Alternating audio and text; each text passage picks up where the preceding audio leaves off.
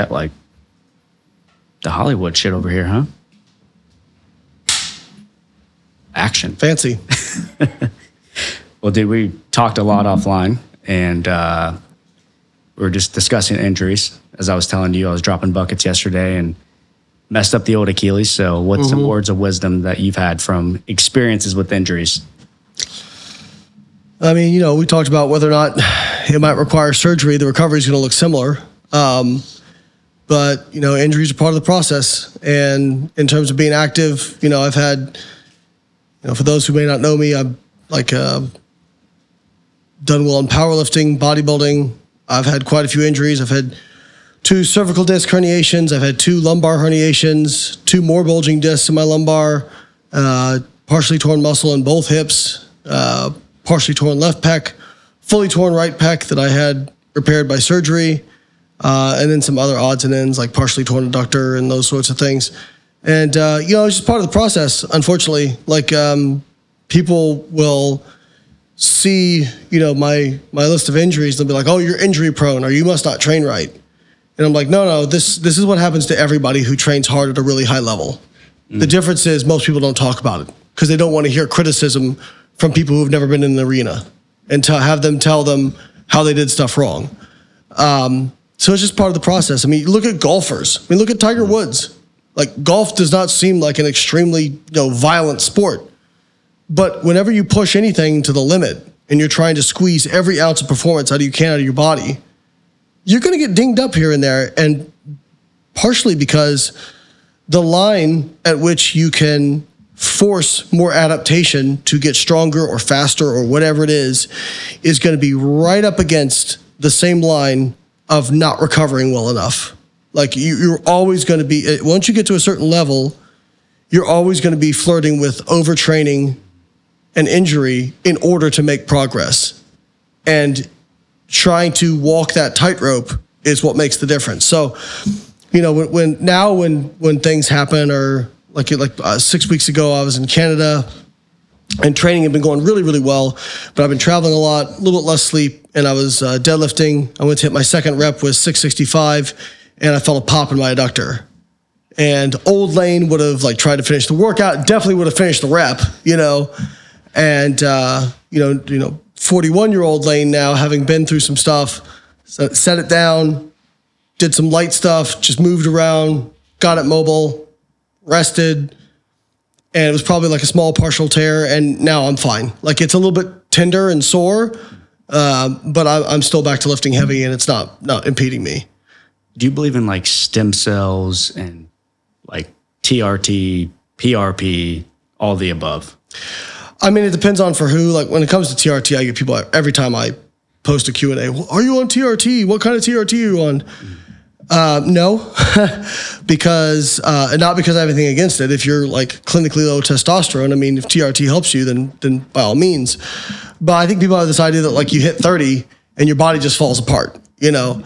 And I'm forty-one, and every time I've had my testosterone checked from age sixteen till now, it's the lowest it's ever been is eight hundred. And the highest it's been is like almost eleven hundred. So I don't need T R T. You know, I naturally have a high testosterone. But part of that too is like, I tell people like... I did see you pole vault in here.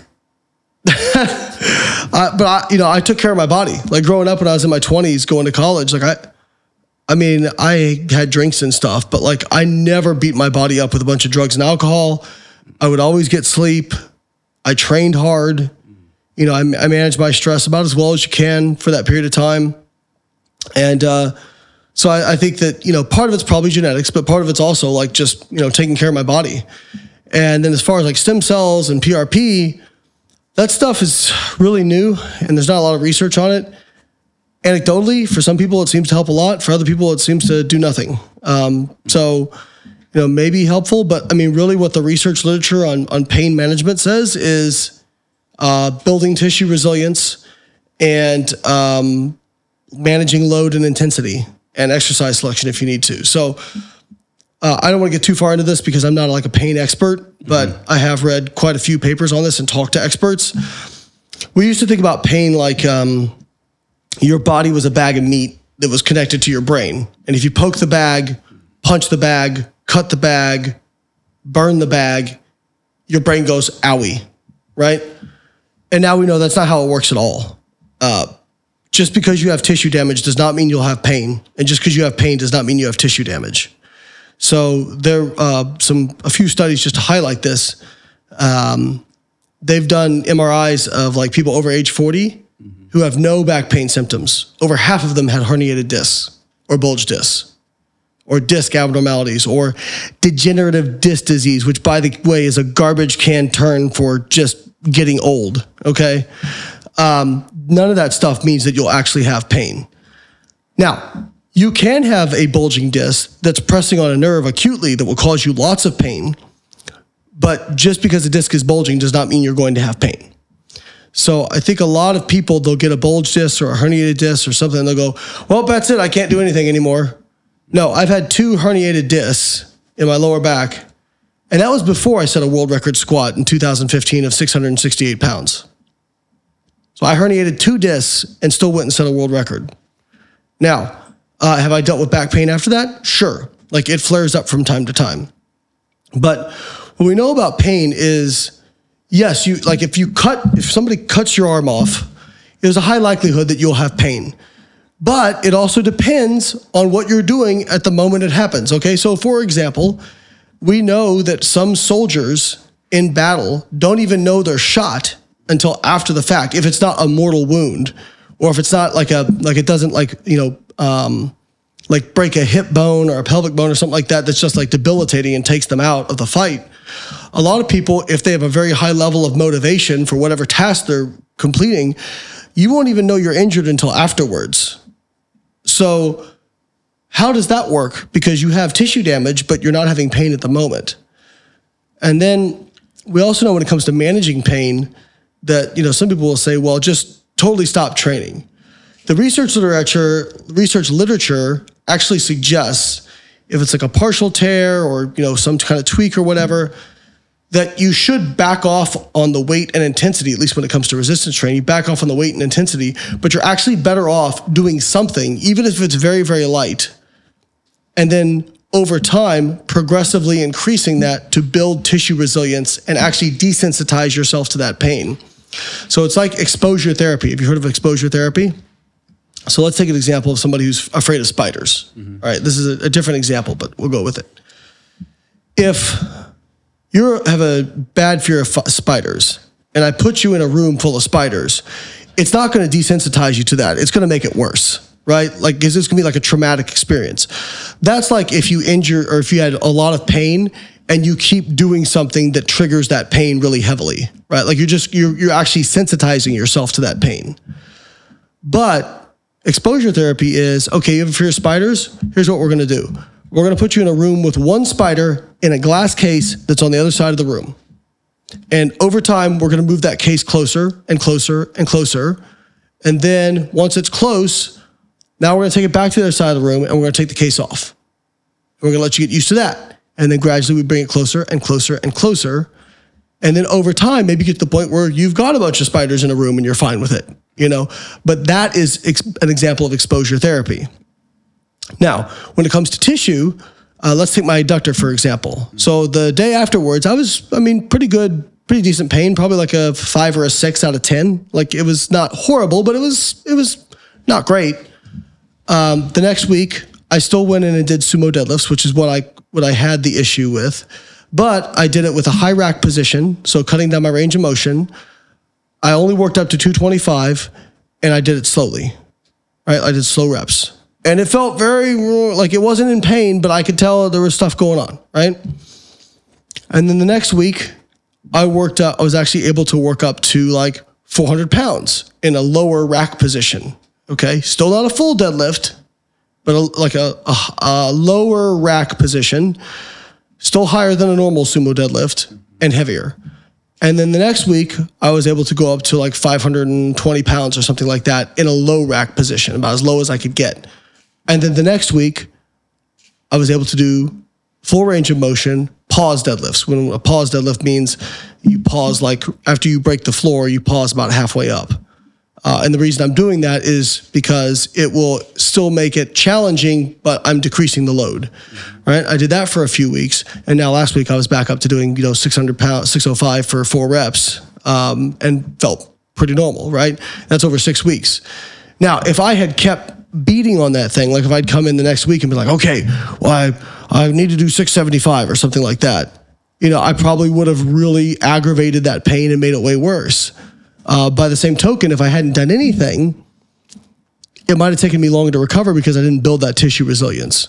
So I think when it comes to like dealing with pain and injuries, one, if you can do anything being mobile, like in your case, if you've ruptured an Achilles, there's not much you're going to be able to do for a few weeks. Like you are going to have to rest, right? Uh, or have surgery or, or whatever it is. But if it's just like a little tweak or something that's causing you discomfort, do whatever you can that keeps your pain under like a like a three or four out of ten. All right. So like right where like you can feel it, but it, it's not making it worse. Okay. You may have to you're gonna have to probably modify load, modify intensity, meaning you're not gonna go close to failure. You may have to modify range of motion, velocity, because velocity is part of what produces force. And you may have to mod- modify exercise selection. So that's kind of your list of, of things that you can change.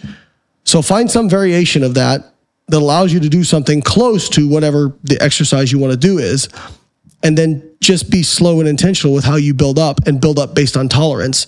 And the other thing with injuries is to realize that like setbacks are inevitable. Like as I'm working back up, I'm probably going to have a week where I don't feel so hot and I need to back off the weight. And that's fine, right? But this idea that like, oh, you get injured and you're just done. Like that's so, it's so stupid. And it's actually like really damaging for people out there, especially when I hear people who are like, well, I stopped lifting weights because I have bulging discs and my back screwed up.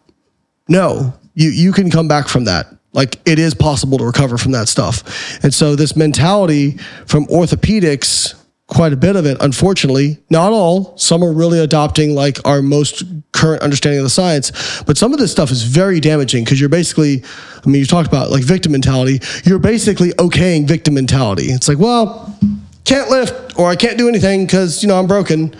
You're not broken. Like unless you're, you know, unless your spinal cord is cut, you're not broken. Yeah. Yeah. I think you bring up a great point because I think everyone's a little different. Pain tolerance is different, but I think you're also like kind of taking away your personal power as well of like, I mean, at least for me and guys, guys like you for sure, like we're so used to, I got this, the world's on my back. We're those Midwest guys, right? Like we got this shit, we can battle through injury, but over time it's just being smarter with it. Right. Um, and I always tell people like run the marathon. Like, don't try to sprint all the time. Mm-hmm. Like, there's periods where you are going to have to sprint. But for the most part, you got to run the marathon.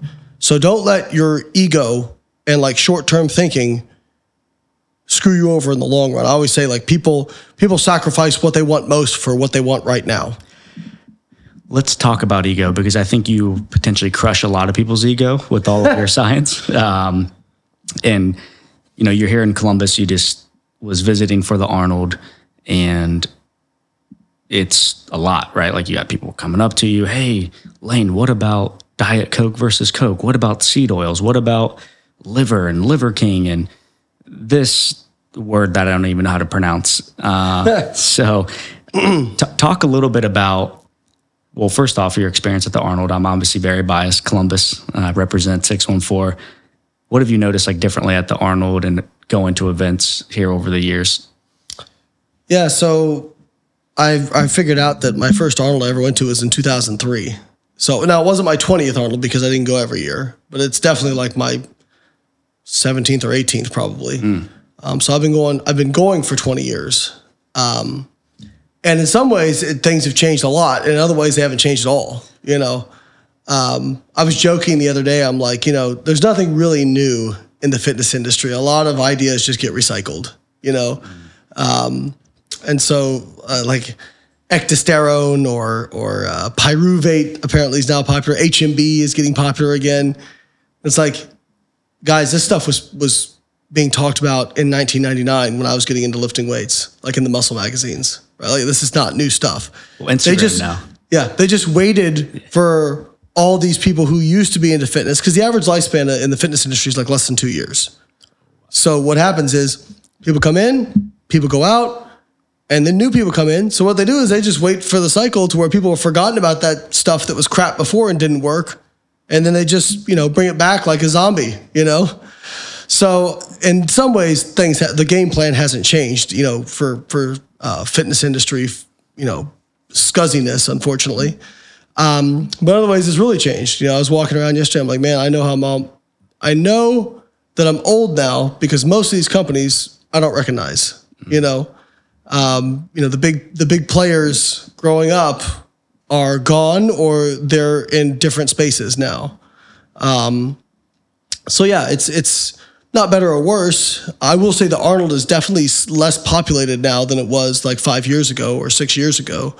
I think those expos kind of peaked in like two thousand sixteen, two thousand seventeen.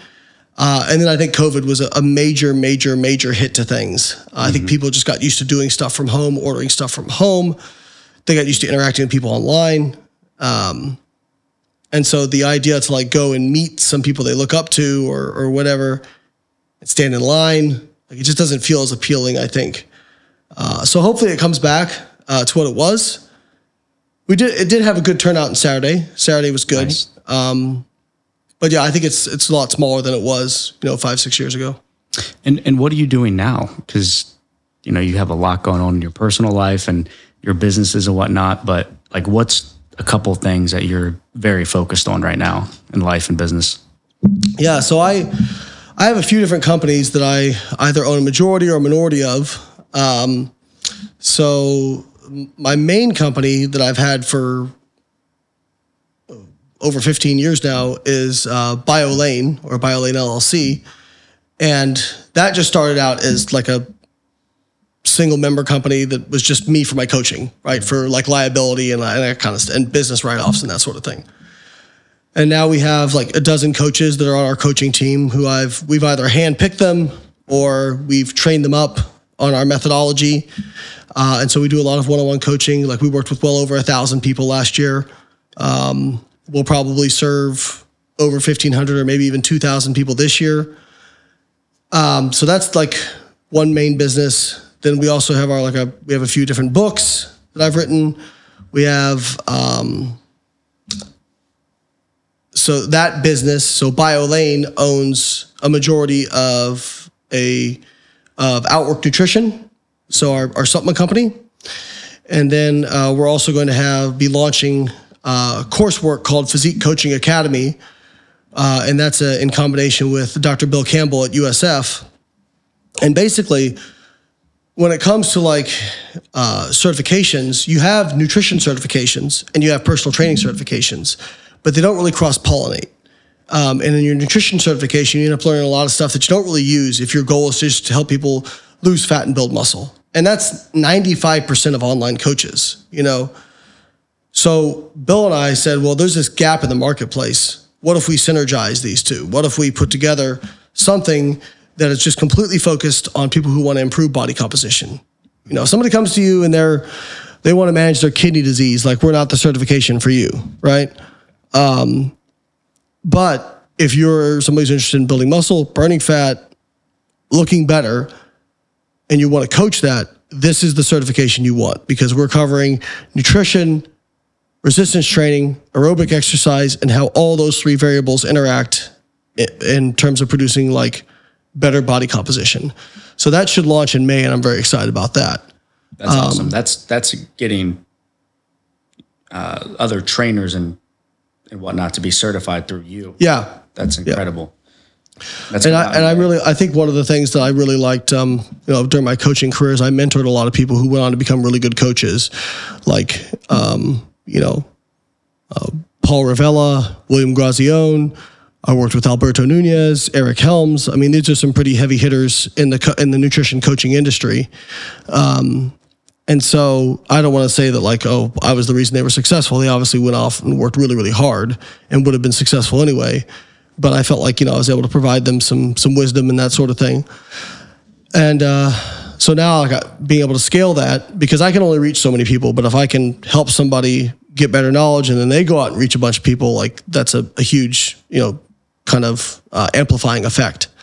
Yeah, going from one-on-one with clients to being able to keep it simple but scalable is so key with business, right? And you've, I'm sure, learned that over the years. Oh, yeah. Through like social media, but coaching people one-on-one in the gym to then, you know, going digital to then, wait, let me be the ones, let me be your coach's coach, right? Essentially.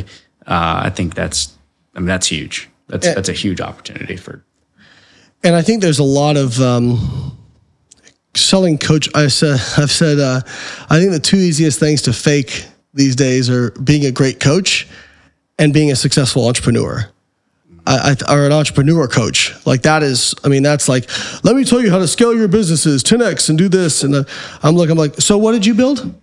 I'm, I'm sorry, like uh, now, not to, I'm no disrespect. There are kind of, you know, ways to like learn how to do business without having done it yourself.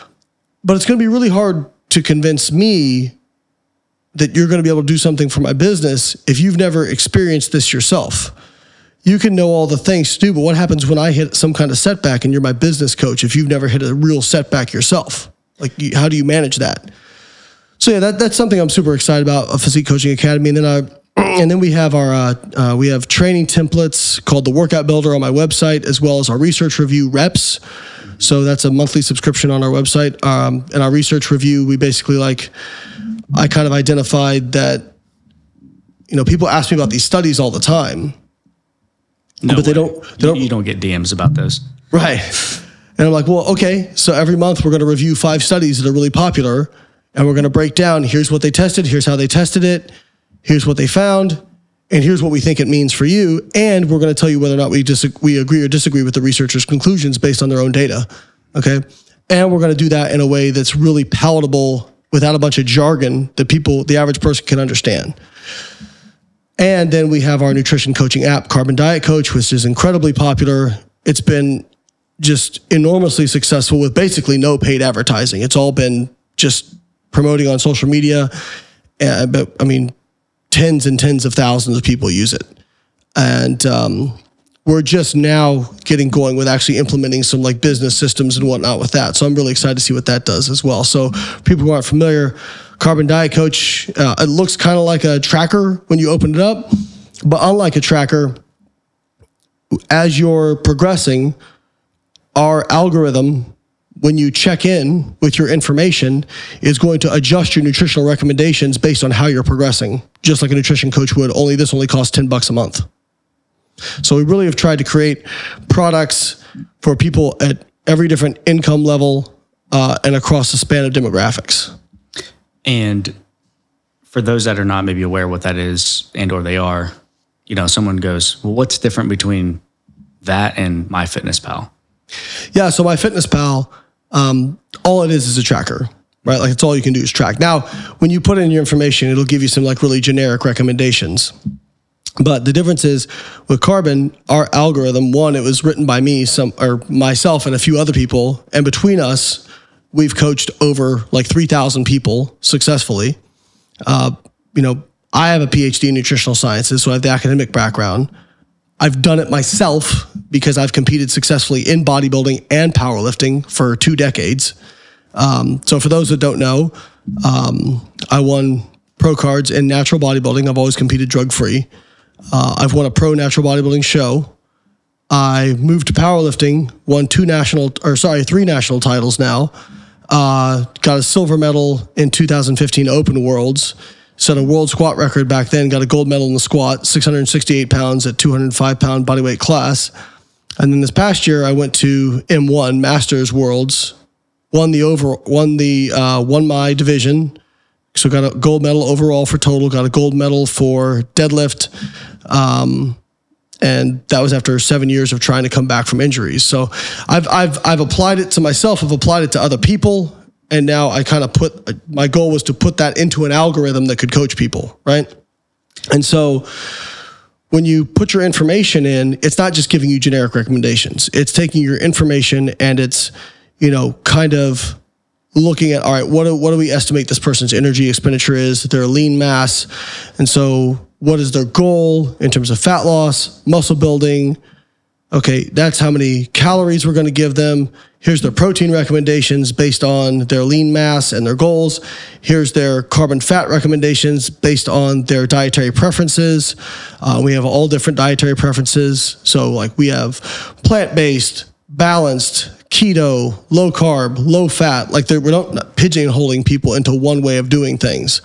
And then every week you're checking in with the coach with your information that it requests. You're logging your food, checking in, and then it's going to adjust those to optimize your response so that you continue to progress towards your goals and push plateaus and those sorts of things. So very, very different than MyFitnessPal.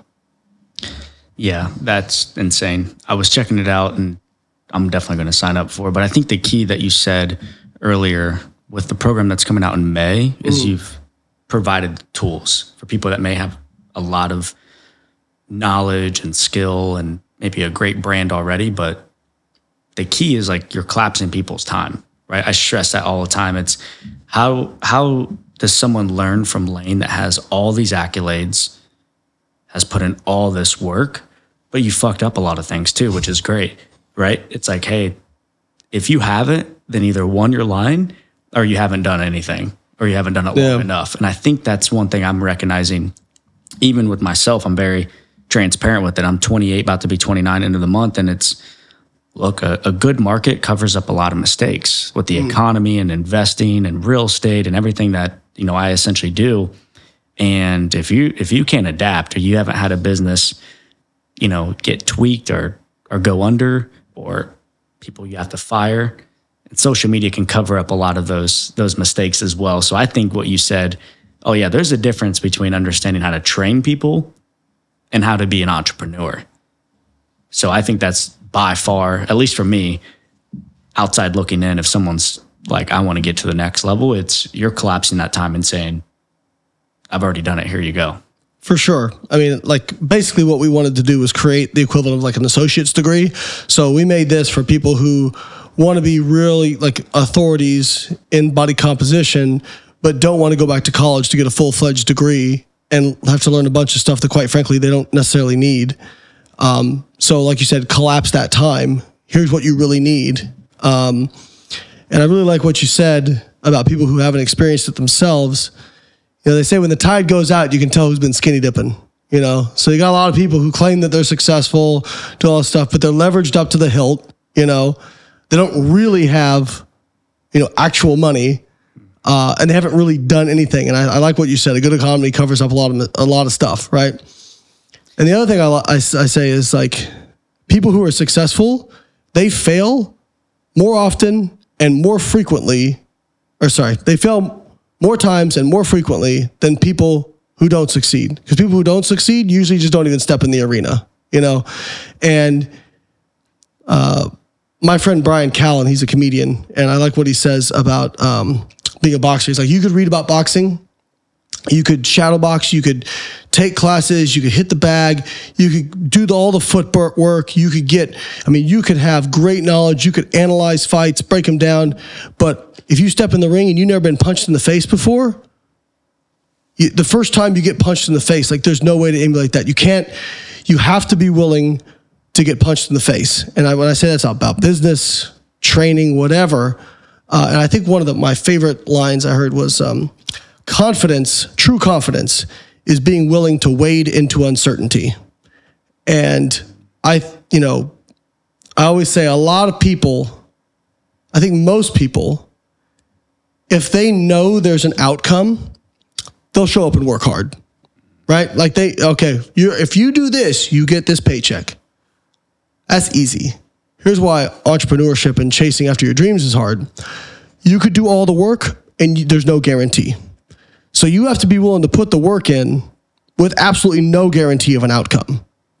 By the way, we were talking about this earlier. By the way, that is the minimum entry, okay, is hard work. Like I hear about people talk about, you gotta work hard. You gotta, I work so hard. Cool. Every, a lot of people work hard. You know what happens when they get punched in the face? A lot of people go, yep, this wasn't for me. I guess it just wasn't my thing. And it's like, well, if you quit after you got punched in the face, then it definitely wasn't your thing, or you just weren't ready. Like, I've taken a lot of punches in the face. I mean, hardest time period of my life in two thousand seventeen, I was going through a very public divorce. Um, I was, like, not in a bad way financially in terms of, like, things were going to be fine overall. But when you go through a divorce, it's hard to have a lot of liquid cash because you're not supposed to do very much because you're dividing assets. And I had a company at the time uh, that kind of does what Carbon does now, except it was just a website. And I owned originally owned fifty percent of that company. And then my partner and I brought another person in. We each gave them ten percent. And then those two people formed a relationship, like a romantic relationship. And so when I was going through my stuff, um, we had gotten to the point where they were grossing about, um, you know, quarter million dollars a month and uh, easily netting, you know, well over one hundred thousand dollars a month the company was. And, I, you know, I can't get inside their mindset. Um, but I think they kind of looked at it as like, well, we do the day-to-day work. We don't need Layne. We've already gotten, you know, twenty-five thousand members.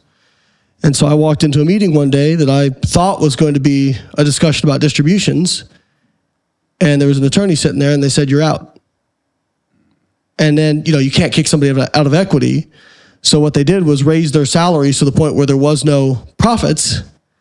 And they, you know, they, then they sued me, claiming that my company, BioLayne, that I'd had for ten years, that they exp- expressly said I could keep, was competing with them. And it wasn't a real lawsuit. It was to try and get me to take money than my, less money than my shares worth, because they knew that I could not generate a lot of cash at the time because it was all tied up in my divorce. And then they basically walked out of two different, uh, I think it was two different uh, mediations. And, and because they knew, like, hey, for them, it's not that much money. And oh, by the way, I'm paying for forty percent of their legal fees, right? So here's the thing. I was getting punched in the face real hard, right? I owed more money to attorneys than I could write a check for at the time. And I, I, I say this sometimes. I say, do what you... Sometimes plans... Like, I get so many people talking about planning, and I'm like, sometimes you just have to, can I curse? Fuck yeah. Sometimes you just have to fucking go, all right? You have to do what you can right now with what you got, where you're at, and you just have to fucking go, all right? And you may not know what that is, but let me tell you what, just start going, because it's better than staying stationary. I think a lot of people, when they get punched, what do they do? They stay down, right? And I've, one thing I found out about myself that I'm very proud of back then is you back me up into a corner, I'm going to come out fucking swinging, right? So uh, to generate uh, cash, I wrote my first book, and I wrote it in eight weeks. I wrote a three hundred page book in eight weeks. And the day we launched the pre-sale for the book, they walked out of the second mediation. We sold fifty thousand dollars of ebooks that day, and it gave me enough money to fight them for another month, kick their ass in a hearing, and then we ended up settling. And, you know, it's one of those things where it's like, if I had just let how I felt, you know, dictate how I acted, I would have martyred myself. I would have said, woe is me.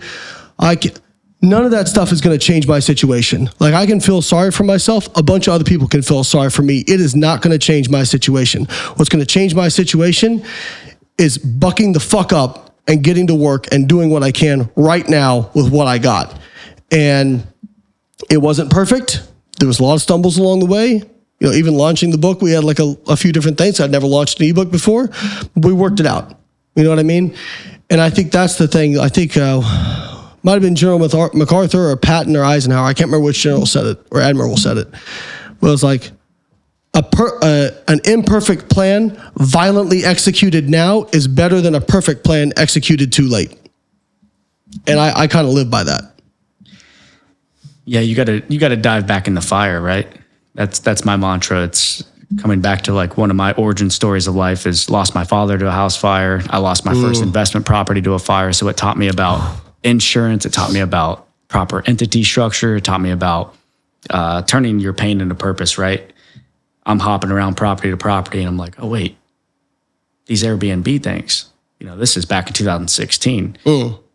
oh, I think I can figure this out, right? So it's it's you don't remember the things that probably went wrong in the launch of the ebook. You just remember, yo, I got to dive back in the fire. I got to start generating cash. I got to find a way to get this fifty K so I can I can get back on the horse, right? But everything that you just said, it, it comes back to collapsing the time. Most entrepreneurs, most people, especially in your space, most of the time just don't understand the nuances of business. It sounded like you didn't know voting rights, that you could get kicked out of your own company. Now, if you're in other business industries, right, people are like, oh, yeah, I've I've seen this before. But you, you've taken your entire life and time and putting it into understanding nutrition. And it's like a doctor, right? Like doctors most of the time don't understand investing at all because they just devoted the last twenty years investing into the skill and the knowledge they know. So when it comes to taxes, investing, same with you, like entity structure, making sure operating agreements are in place where you're not getting screwed and by your own company that you built. Mm-hmm. So I think that's what's going to be incredible about the program you come out in May is sharing more of that. Because in reality, as you know, more than anyone, like ninety-five plus percent of the time, people should probably just like lift weights, drink some more water, and quit eating Taco Bell. And you're like, yeah, you'll probably hit your goals, right? Yeah. So I think everybody's like looking for the the hack, like what's the secret? And it's like, one of my favorite quotes is, the magic you're looking for is in the work you are attempting to avoid. Like if you just went, I mean, most people drastically overestimate what they can do in twelve weeks, but they drastically underestimate what they can do in ten years. Like if you just went, like I tell people this, like just commit. If you're really passionate about something, that you are never going to give up on it and you're going to go hard for ten years. And at the end of ten years, if it doesn't look how you want it, then you're allowed to, to back out. Okay. But here's what's going to happen. You go hard for ten years, you don't quit. Even if you don't get what you wanted, you probably get something pretty damn good. You know, and I, I use this example all the time. So you, you play ball. If I said to you, I want you to become the best three-point shooter you possibly can, but you can't get any formal coaching, but all you did was you went out every single day for three hours and shot three-pointers for ten years. You probably won't go to the N B A, but I bet you'd be pretty damn good at shooting three-pointers, right? Like, I think inherently we understand that, right? But then it's like, oh, what's the trick? What's the hack? It's like, okay, maybe there's some small things that you can do and some tweaks and whatnot. But for the most part, your, your paralysis by analysis is actually just pro- laziness manifesting as procrastination. And that's why I tell people, like, if you aren't willing to go... That's what, uh, like, New Year's resolutions kind of get on my nerves a little bit. I understand they help some people, but, like, I'm like, if you identify something is wrong and you are not willing to change it right now, like, take the steps right now, then you probably don't actually care enough to change it. Yeah, and the paralysis analysis, I've always said analysis paralysis, so I guess I have yeah. it backwards there. Um, I Still mean, works. Yeah, yeah, you get it right. But that's it right there. It's it's in entrepreneurship, you genuinely don't know the outcome. And I, I believe most people shouldn't be entrepreneurs. But in twenty twenty-three, there's so many ways that you can have a side hustle. You can leverage so many different things and tools that allow you to... You can even kind of like um, do kind of a hybrid where you're like an independent contractor working for different companies, you know, like where you're not tied down, but you kind of work your own structure. Absolutely. You have a great nine to five and you enjoy... fitness, nutrition, or whatever it may be. I mean, dude, you can make Instagram reels or TikToks or YouTubes about something you love and you're passionate about, and shit, that can make you uh, ten x more income than your nine to five, and it's not stressful at all. You don't have I mean, to care I, about. I. Whew, this is going to be controversial and probably you're not, not received, controversial. Not received well. You've never I, said anything. I like don't that. understand how people are unemployed for long periods of time. If you own a vehicle. There's this thing called Uber. Like, get the fuck up off your ass and go drive Uber. I'm, now, I'm not saying do that for a career, but like, do what it takes to get yourself going, okay? And maybe you can do that for a career. I, but I've met so many people. Heck, I was in an Uber one time with a guy who like owned different businesses and properties and was pretty successful. And he was telling me about what he did. He's like, yeah, I just, I my my office is right by the airport. So every morning I pick somebody up on my way into work, drop them off at the airport, adds like three, four minutes to my drive. And then every day I pick somebody up who's coming from the airport and I drop them off by wherever I live. Adds three, four minutes to my day. So I had about eight minutes max to my day. I get about, you know, sixty, seventy, or I get like fifty, sixty bucks from it, and it pays for my car. Mm. And actually, like, I pocket a little bit of it, right? So it's like, if that guy's willing to do that, and again, like, I'm not saying that everybody should do that. I'm just saying, like, some people are willing to do what it takes, and other people, I heard this great quote the other day. They want to emulate the end product. They don't want to emulate the process. And here's the thing. If you just try to emulate the end product, that's where you see these dudes who claim to be successful entrepreneurs who are leasing Maseratis and they're taking photos next to private planes that they don't actually fly in, right? And they're emulating the end product, but they're all going to fade because that's not sustainable. If you emulate the process, then maybe you'll wind up at the end product. And I think now more than ever, we're seeing this. At least I believe, and maybe it's just the people I'm around more and more every day, is like people just want real, they want authentic, and they want conversation, right? Trust me, I get on private jets. I have nice things. I'm all about it. But I also like that Midwest. I also like being in sweats and a hoodie, going to the grungy gym, and two days later go, oh yeah, I'm down to go out to L A and have a couple podcast shows. And after two to three days, I'm like, yo, this adrenochrome is not healing the Achilles. I got to get out of here. um, But what what was it for you that kind of made you this way? Because not, I mean, dude, most people obviously don't have that herniated disc and multiple uh, divorces and, you know, target on your back and the, all these things that, that you have going on and the successes and quote unquote lessons that you've learned. People call them failures. I like to call them lessons. But what what sparked this for you? I got bullied a lot growing up.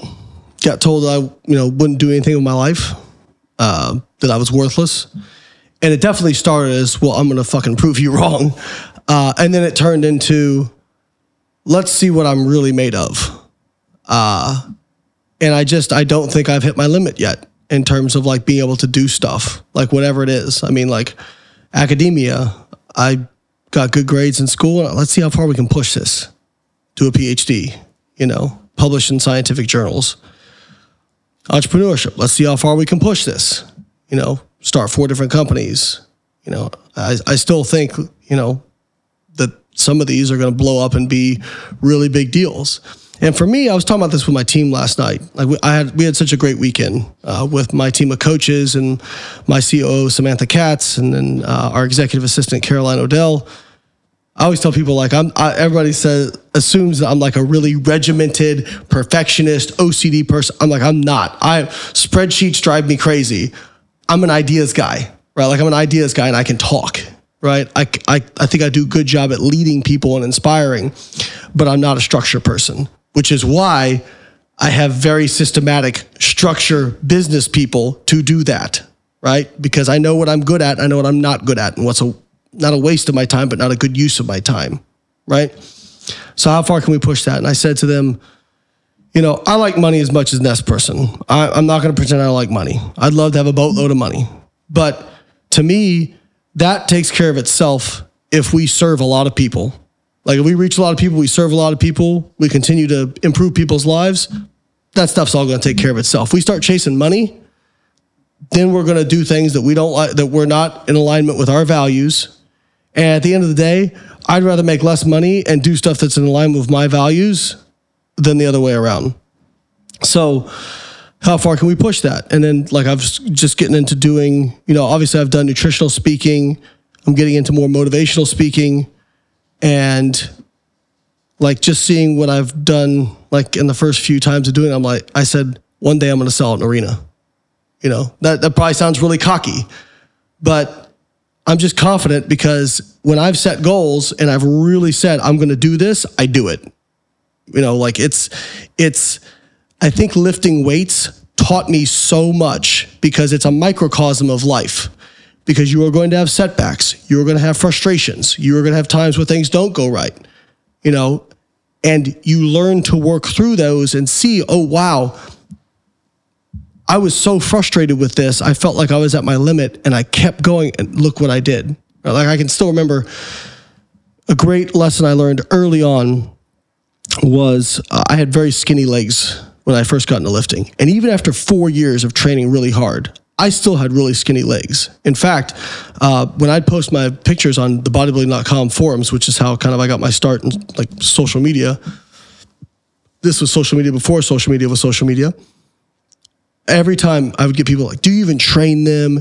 You pussy, you know, you don't even do squats. And meanwhile, I was training really, really hard. They just genetically weren't great. I have very long femurs. You know, I, I was like, it takes a lot of time for me to put mass on my legs. And I can remember like maybe two thousand five or six thinking to myself, maybe this just isn't for me. Maybe I'll never, you know, do it. And I had this idea. I said, you know what? I'm going to train hard for ten years. I'm going to go hard for ten years on my legs. Like absolutely empty the tank. And if at the end of that ten years, uh, they're still terrible, then I'll, I'll allow myself to bow out of bodybuilding or, you know, whatever, you know, iron sports. And I also said, you know what? There may be somebody who squats five hundred pounds for reps who has small legs, but I haven't met him yet. So I'm going to squat five hundred pounds for reps, right? And in two thousand ten... I was getting ready for my first pro shows, and I was posing for one of the organization's judges, uh, and I, I kind of commented, I said, you know, uh, I know my legs are a weak point, so when I do this, I like pose this way to kind of hide them, and she goes, she looked at me and goes, Layne, your, your legs aren't a weak point. They're, they're, you're never going to have the best legs on stage, but they're in line with the rest of your physique. And it was like, that was like eleven years of work to get to that point. How many people would have quit? And then in two thousand fifteen, when I set that world squat record, one of my favorite moments of all comp- of all my competitions, my coach at the time, Ben Escrow, he was actually somebody I coached in bodybuilding, and he followed me on the message boards. He, and uh, then he became my coach later because he's a brilliant programmer. Um, I set that world record, like I said, and that was after going through like multiple disc herniations and all this stuff.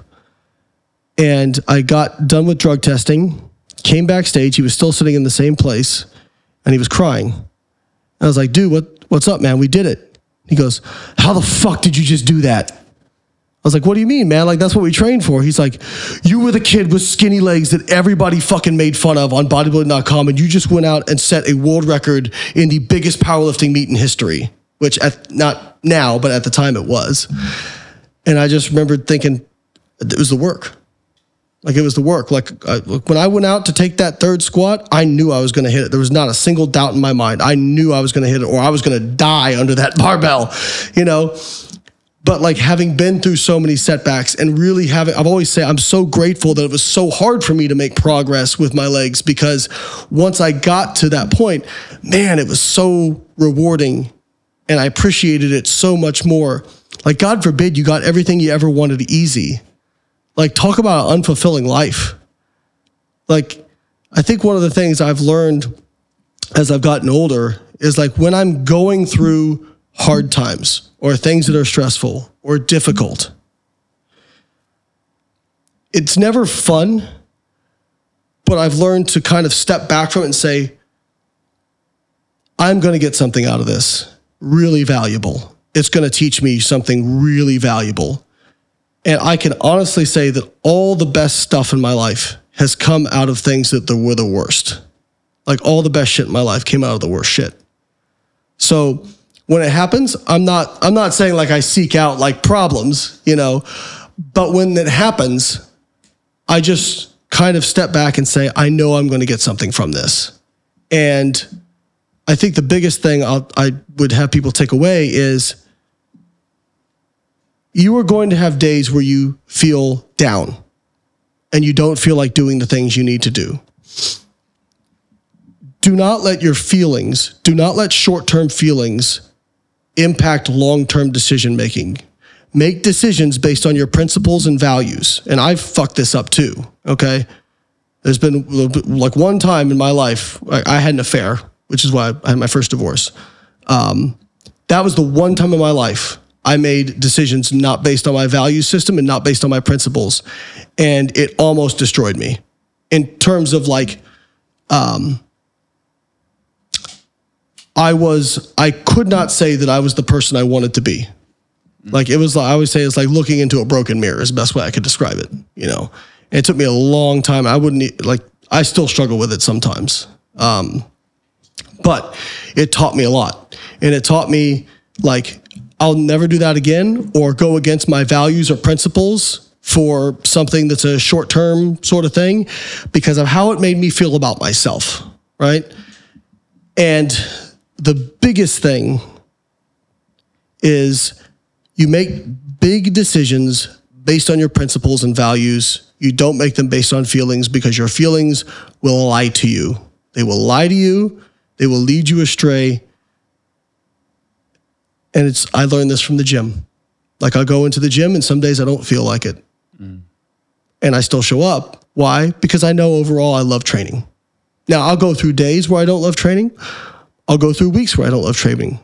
I'll even go through months where I don't love training. But overall, my principles are I know I love training and I know it will come back, right? So I don't make those short-term, I don't make decisions based on feelings, at least not anymore. Yeah, probably a horrible example to give, but this is one thing that really stuck with me with one of my buddies that was an ex-addict, and now he's absolutely crushing it. He had like a nine-figure exit. He's wow. He's gonna probably build like a billion-dollar company at this pace that he's at with the, these new things he has going on. But one thing he said about feelings that really stuck with me is, is, "Hey Tyler, heroin made me feel great. There's nothing in the world that's ever made me feel as good as heroin. But it doesn't align with my values, my principles. It doesn't mean that it's good for me. And a lot of us do things that make us feel good, but it's not the right thing to do. Not the right thing to do at all." And I think that I always say there's like a great dichotomy of life. That is, whatever makes it easier in the short term is going to make it harder in the long term. And typically whatever makes it harder in the short term actually makes it easier in the long term. I think Les Brown has a quote. He said, "If you do what is easy, your life will be hard. If you do what is hard, your life will be rewarding." Like my friend John Deloney, he has a very good mental health podcast. He said, "Seek out and do difficult things. Do them because it will teach you so much and will teach you how to handle difficult things." David Goggins said this. He said, I don't, I'm not training to run a marathon. I'm training for life.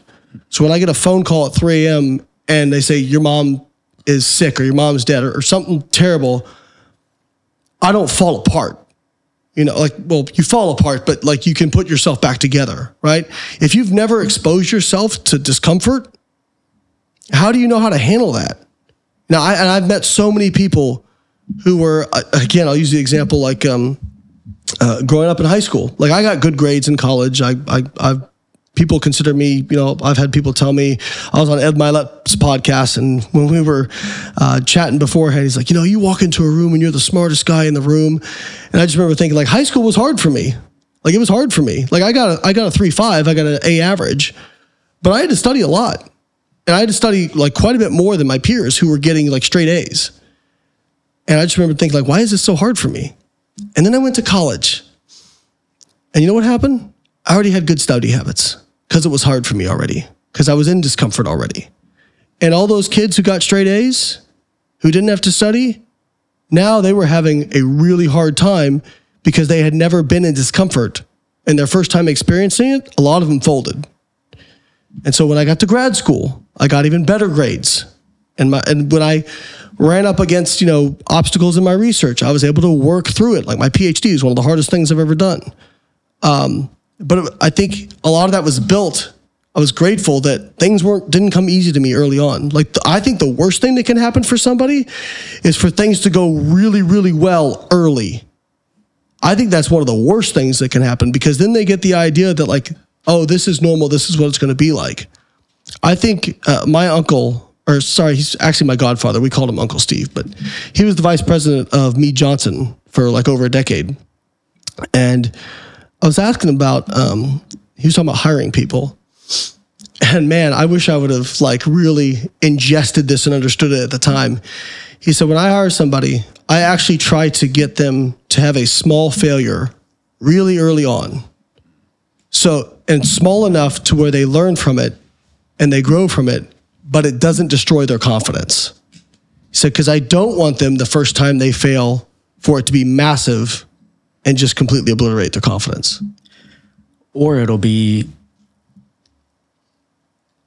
the difference of being proactive, where they don't even try anything to try to be proactive to grow the business or take things. Let's use Caroline, for example, right? Like I D M'd you, hey, got to get you on the show. You said, message, message my team, message your team. She's proactive in saying, okay, well, his flight's around this time. Let's schedule this day right after the Arnold, boom, boom, boom. Being proactive versus coming to you. If she schedules the wrong time, the wrong day, and now, now you can't rely on them to do anything. It's like more work. So it's way better as an entrepreneur for your people and for employees working for entrepreneurs to know we would much rather prefer for you to be proactive and screw a bunch of things up, because nine times out of ten, it's either one, you weren't trained correctly, or two, great, you're being proactive. You're, you actually care to get things done. And we just have to go back and make sure that this is not reoccurring habits. We have to just make sure that you now know the systems and processes and the right way to do this moving forward. Um, but really what you're saying, I can always tell whether we're talking about a legitimate investment strategy or speaking to someone that views life as an investment, right? Coming back to the Les Brown quote of, if you do things that are easy, life will be hard. If you do things that are hard, life will be rewarding. And, and that's coming into like training as well, right? You've built the foundation year after year. You've put in the time and energy, getting a P H D and doing research day in and day out. So you are an investor, yeah. Right? You are an investor. Share a little bit about what you are doing with, uh, you know, your capital now in terms of like, where, where are you focusing, you know, your actual money and where is that going? Your businesses? Do you have like a, something that you're planning on long-term? Uh, obviously it doesn't have to be like exact dollar yeah, yeah, amounts, yeah. this and that, but just thirty thousand foot view.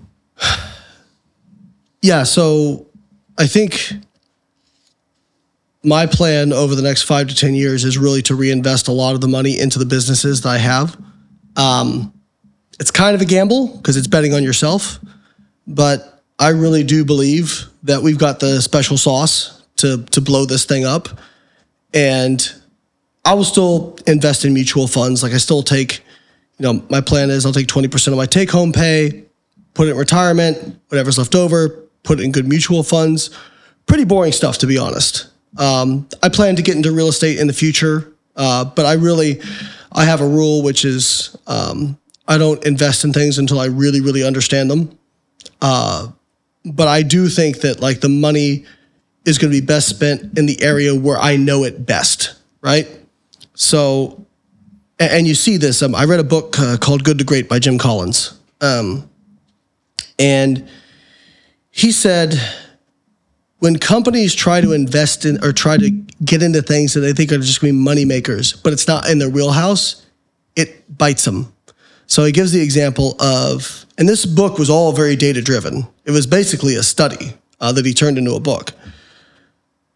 But he used the example of R J Reynolds versus Marlboro, the tobacco companies. When the, when the new government regulations came down, these tobacco companies were very concerned because, I mean, this was going to crush a lot of their business.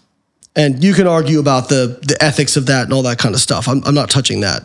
Um, my point is like how these businesses responded. So R J Reynolds started investing in things like steel and oil, moneymakers. Marlboro doubled down on what they knew. And at the time, R J Reynolds had a much bigger market share, much bigger market share. So Marlboro focused on their international market, and they focused on, like, uh, they've invested in alcohol companies, um, uh, like sweets, like, so, like, you know, sinful things, but but things that they already knew. Like, they already knew the that that playground, right? And they, they uh, he referred, uh, Jim Collins referred to this as the hedgehog, which is, um, a hedgehog is really hard to kill. Like you put a, a fox is way more diverse, way more agile, but he has a really hard time killing a hedgehog. Why? because a hedgehog does one thing. It curls up and it's basically, you can't get it, right? So businesses need to know their hedgehog. Where are they? Where do they have a knack for it? So a natural talent. They generate revenue and they know it well. That's the marketplace they need to focus on and double down in that. And that's what we're doing. And so many times, you know, we've had uh, people in our companies who have said, well, we should do this thing. And I'm like, no, we're not touching that. That's not our hedgehog. That's not, that's not our wheelhouse. Why, why am I, I'm going to have to learn that, right? Or um, like uh, we have a partnership Uh, for the for the coaching courses. This company in Australia called Clean Health.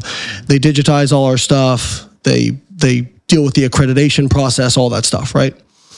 And uh, somebody who was in our company was like, well, why don't we just do that all ourselves? We could, we don't have to give them a percentage. And what they were asking for was incredibly reasonable.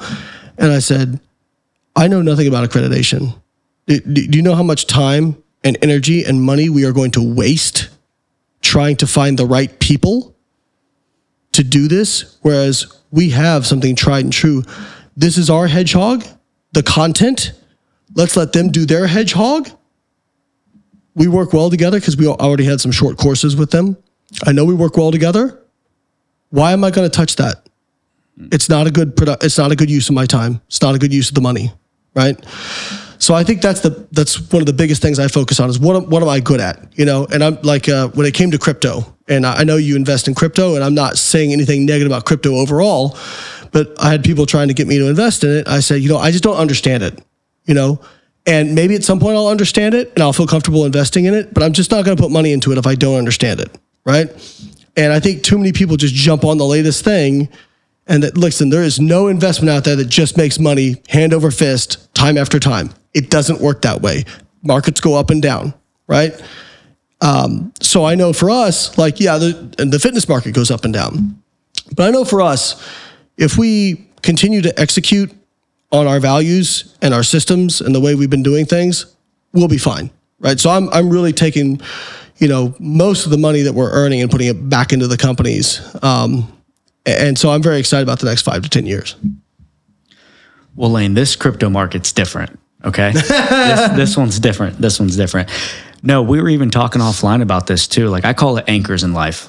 Most of the time, uh, at least speaking for myself, and I believe, I genuinely believe this with most people, if not everyone, you should find a way to have as minimal anchors in your life, right? We're, we're programmed as a society, and it's changing now. Like, it, it's definitely changing a little bit in terms of, like, you go to college, you get a house, you get married, you have kids, you settle down. It's like you're throwing all these things and people into the water, right? And it's just an anchor, and it's holding you down. It's it's more difficult to pivot. It's more difficult to actually take advantage of opportunities, right? I'm a true believer in investing in who and what you know. So if Layne knows my business based on the data we have and my intuition, I think we can grow fifty percent year after year. So every dollar we put in the business, it's likely going to be two dollars next year. Boom, boom. And the compound effect comes into place, right? And that's, I think, a big thing that holds people back from investing in the first place is they never get the experience, they never get the money to be able to do that, but they just don't invest in who and what they know. So if you want to get into real estate, I'm not saying you shouldn't go buy the property yourself and work with the general contractors and the property management, but the likelihood that you're going to lose money is significantly higher. And this is not to discourage anyone, right? But you love your business and you love your lifestyle, and you know that the likelihood of that growing year after year and not learning how to, like, buy a property and work with general contractors and how to finance the deal and deal with tenants and all that nonsense. Why not just passively invest, right?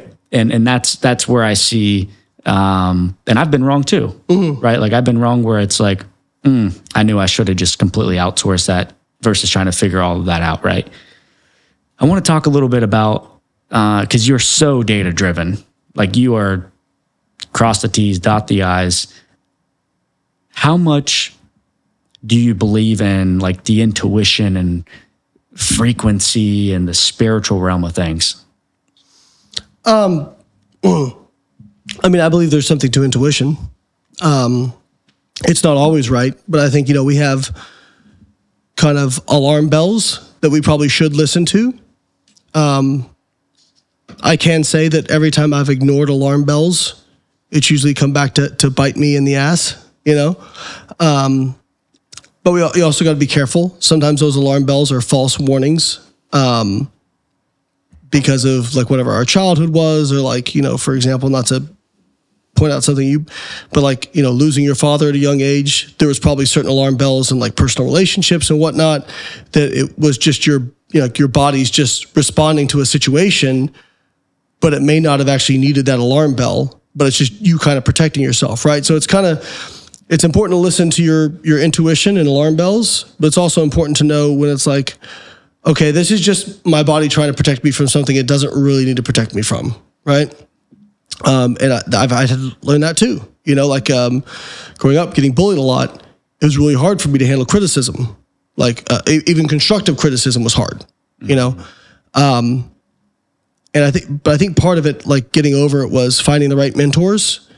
And I've always said I've responded really well to the, like the firm but fair, right? Like uh, I love people who will absolutely, like if I do something wrong, they have no problem telling me, but then if I do something right, they'll give me all the credit in the world, mm-hmm. right? And so then I have so much trust with that person that, and my C O O, Sam, and I are like this.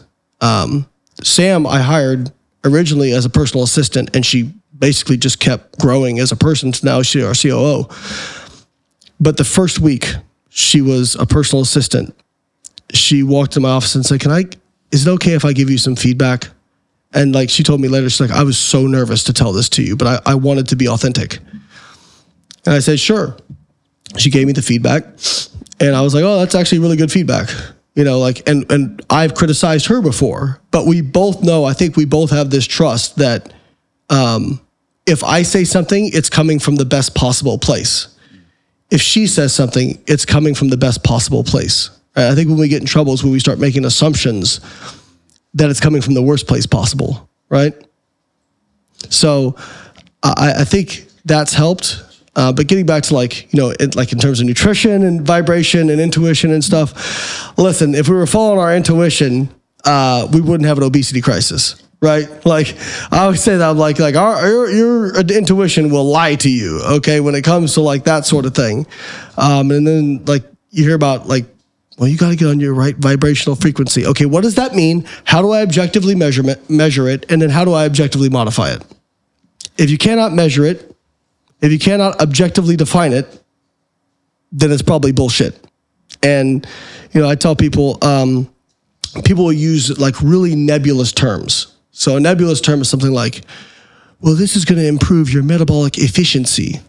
Okay, so if I wanted to measure uh, metabolic efficiency, how would I objectively do that? Like what data would I look at to, in order to define that? And if you can't tell me that, then I know you're full of shit, okay? And if it's, if a term can mean anything, it means nothing. Mm. So like, that's one thing I do, like when people will, cause they'll use these terms in videos that sound really good.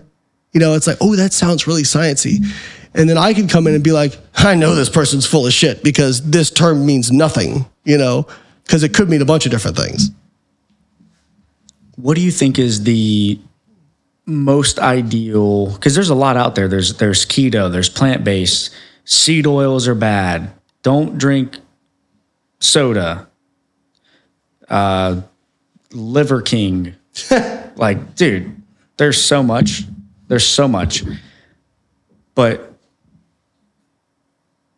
it's probably just because there's like an actual like way to actually see this information now through social media. You're, you're saying over the years, like nothing's changed, Tyler, right? Like this has all been here. It's just coming to the surface now and someone can flex online and, and look nice, and in reality, they're just on steroids. But if if you had like one piece of advice when it comes to nutrition and training that anyone and everyone can implement, what would it be? Y'all aren't going to like this. Consistency. Do the work. Um, people will say things like, well, you can't eat, lose weight. You can't lose fat eating carbs. How how how many millions of examples do we need of people who lost weight while they were eating carbs? And then people say, well, like, then you'll get the like the the vegan or plant-based folks say, well, animal products are toxic. How many examples of people do we need uh, that eat like animal products and live to a ripe old age? Like all this stuff, this demonization of different foods and ingredients, it is an attempt to shirk responsibility from the individual. That is the problem. So it's like, oh, oh you're you're not fat and sick because you ate too much. It's because of seed oils or sugar or the no. People are eating too much. I'm sorry. The law of thermodynamics matters. Don't tell me that I can save money by spending more than I earn, because that's bullshit. Okay? If you ingest carbons, those carbons have to go somewhere. Okay? They don't just flitter off into oblivion. And if you want to produce carbons, those carbons have to come from somewhere. They don't just come out of nothing, okay? So, when it comes to the best diet or the best dietary advice, there was a, I'm going to try and simplify this in five minutes as much as I can. If you look at the research data on, like, for example, fat loss diets, because most people, um, you know, I think our obesity rate's almost fifty percent now, if not higher. Uh, most people could do with losing some body fat. There was a recent meta-analysis, which is basically a, they're trying to combine a bunch of different studies into one to come up with a consensus, looking at fourteen popular diets. And these diets spanned from low-carb, high-fat, to high-fat, low-carb. And what they found is over a two-year period, there was absolutely very little difference in actual weight loss. There was no significant difference in the amount of weight lost. But then the researchers looked at, okay, regardless of diet, if we stratify these people into least adherent to most adherent, how does it look then? And wouldn't you know, there is a linear response of fat reduction from people who are the from the least adherent to the most adherent. So what does that say? Well, it says that the best diet is probably the one you can stick to and be consistent with and actually turn into a lifestyle, okay? Because if you, the diet you're on, if you, that way of eating, you can't see yourself doing that for, you know, six months, t- t- a year, two years, you are going to relapse to your previous body weight. I mean, that's just how it works. And we see so many people who go on diets, they lose ten pounds and they put it all back on, or if not more. Um, so it's, it's really consistency. That's, I mean, that was the take home of my book, Fat Loss Forever. Mm-hmm. Uh, and then if you look at people say, what about overall health? Because it's not just fat loss. Kind of. Okay, but if there was a re, there was a meta-analysis in two thousand fourteen uh, where they looked at uh, cardiometabolic markers of health uh, between low-carb diets, low-fat diets, and everything in between. And essentially what they found was about eighty to ninety percent of the improvement in the health markers was from the loss of body fat. Uh, even uh, even taking something like sugar, right? Everybody, sugar is bad. You can't have it if you want to lose fat. And I'm, I'm not encouraging people to eat sugar. I'm just using this to prove, prove a point. There was a study in nineteen ninety-seven, so we've known this for twenty-five years now. nineteen ninety-seven. And the reason I bring this study up is because it was very well controlled. Um, they provided meals to all the participants, so adherence wasn't an issue. And they looked at, if we have people, I think it was like about a twelve hundred calorie diet. If we have people eat high sugar versus low sugar, but their calories are the same, their protein, carb, and fat intake is the same, what happens with fat loss? What you find in this study is even though the high sugar group was eating over one hundred ten grams of sugar per day, and the low sugar group was eating about ten, so about a ten times difference, there was absolutely no difference in the loss of body fat. Both groups lost the same amount of body fat. And both groups' health markers improved pretty much the same. The only difference was the group consuming low sugar lowered their L D L just a little bit more than the group consuming high sugar. Both groups lowered it, but the one consuming low sugar lowered it a little bit more. But that was because likely they were eating more fiber, and we know that fiber will decrease L D L cholesterol. Now, I'm not saying that you should eat high sugar because sugar is not very satiating, um, and so these people probably were a little bit more hungry. But even look at, uh, I don't know if you saw the story of Mark Haub, uh, professor at Kansas State. He did a Twinkie diet. He actually called it the seven eleven diet, okay? All processed food, but eighteen hundred calories. Just to prove the point that calories matter. So it's all processed food, tons of seed oils, you know, sugar, but he ate enough protein and he ate low enough calories. He did protein shakes and a multivitamin, right? And he lost twenty-seven pounds over twelve weeks, and all of his health markers improved. His inflammation, his inflammatory markers went down, his L D L went down, his triglycerides went down, his blood sugar went down, all that. Now, I'm again, and he said, I'm not saying this diet's a good idea. It was not very filling. Like I, I by the end, I just wanted to eat a salad. You know, it's like something filling. The point is, you can still eat some of those foods. They're not going to kill you. The biggest overall take home is just don't eat so damn much. Like, I'm sorry, that probably comes across really harsh, but now, like, telling somebody, hey, you need to eat less and move more isn't so helpful because it's eating habits for a reason. Just like telling people, earn more than you spend if you want to save money isn't necessarily helpful because they're called spending habits for a reason. And that's why one-on-one coaching can help, because you can help with habit formation, those sorts of things, accountability. Accountability is a big part of it. But on a crux of a mechanistic fundamental level, if people could reduce their intake, increase their expenditure, they would get way more healthy. And people don't like that. And the reason they don't like that is because there's inherent accountability there and responsibility. One of my favorite quotes, I know he's not popular, real popular right now, but Will Smith said, one of the problems is people want to take fault and responsibility and tie them together. And so they want to say, well, it's this person's fault that this happened to me, and so it should be their responsibility to fix it. Obesity crisis, whose fault is it? It's probably a bunch of different things. People will say food industry, whatever. It doesn't matter whose fault it is.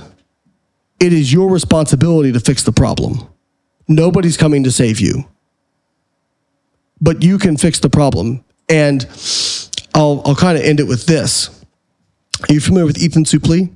Mm-mm. So Ethan, uh, he was in, he's been in a bunch of big movies. He was in Remember the Titans. Oh, yeah. He was in American History X. He's the, he was in My Name is Earl. He's a really big guy. So Ethan was over five hundred forty pounds, and he says he thinks he was high fives and he just stopped weighing himself. He's about two hundred thirty pounds now and pretty jacked, all right? And he's he said it boiled down to making a decision. He went on the Liver King diet. But he said, he says a phrase, he says, I killed my clone today. And he said, I just had to decide that I was not going to be that person anymore. I heard a quote from Robert Downey Junior the other day, um, and it was when he was talking about his drug addiction and all this kind of stuff, and he was getting interviewed by Oprah, and he said, it is not that difficult to fix these seemingly ghastly problems in your life. And she's like, it's not that difficult. He said, what's difficult is to decide that you're going to leave that person behind, because if you're going to change that, you have to become a new person. And so there was actually this systematic review of people who successfully lost weight and what their characteristics were. And the thing that stood out to me, and of course it's the things you expect, like they self-monitored, they weighed themselves, they practiced some form of cognitive restraint, dietary restraint. It's all, it makes sense.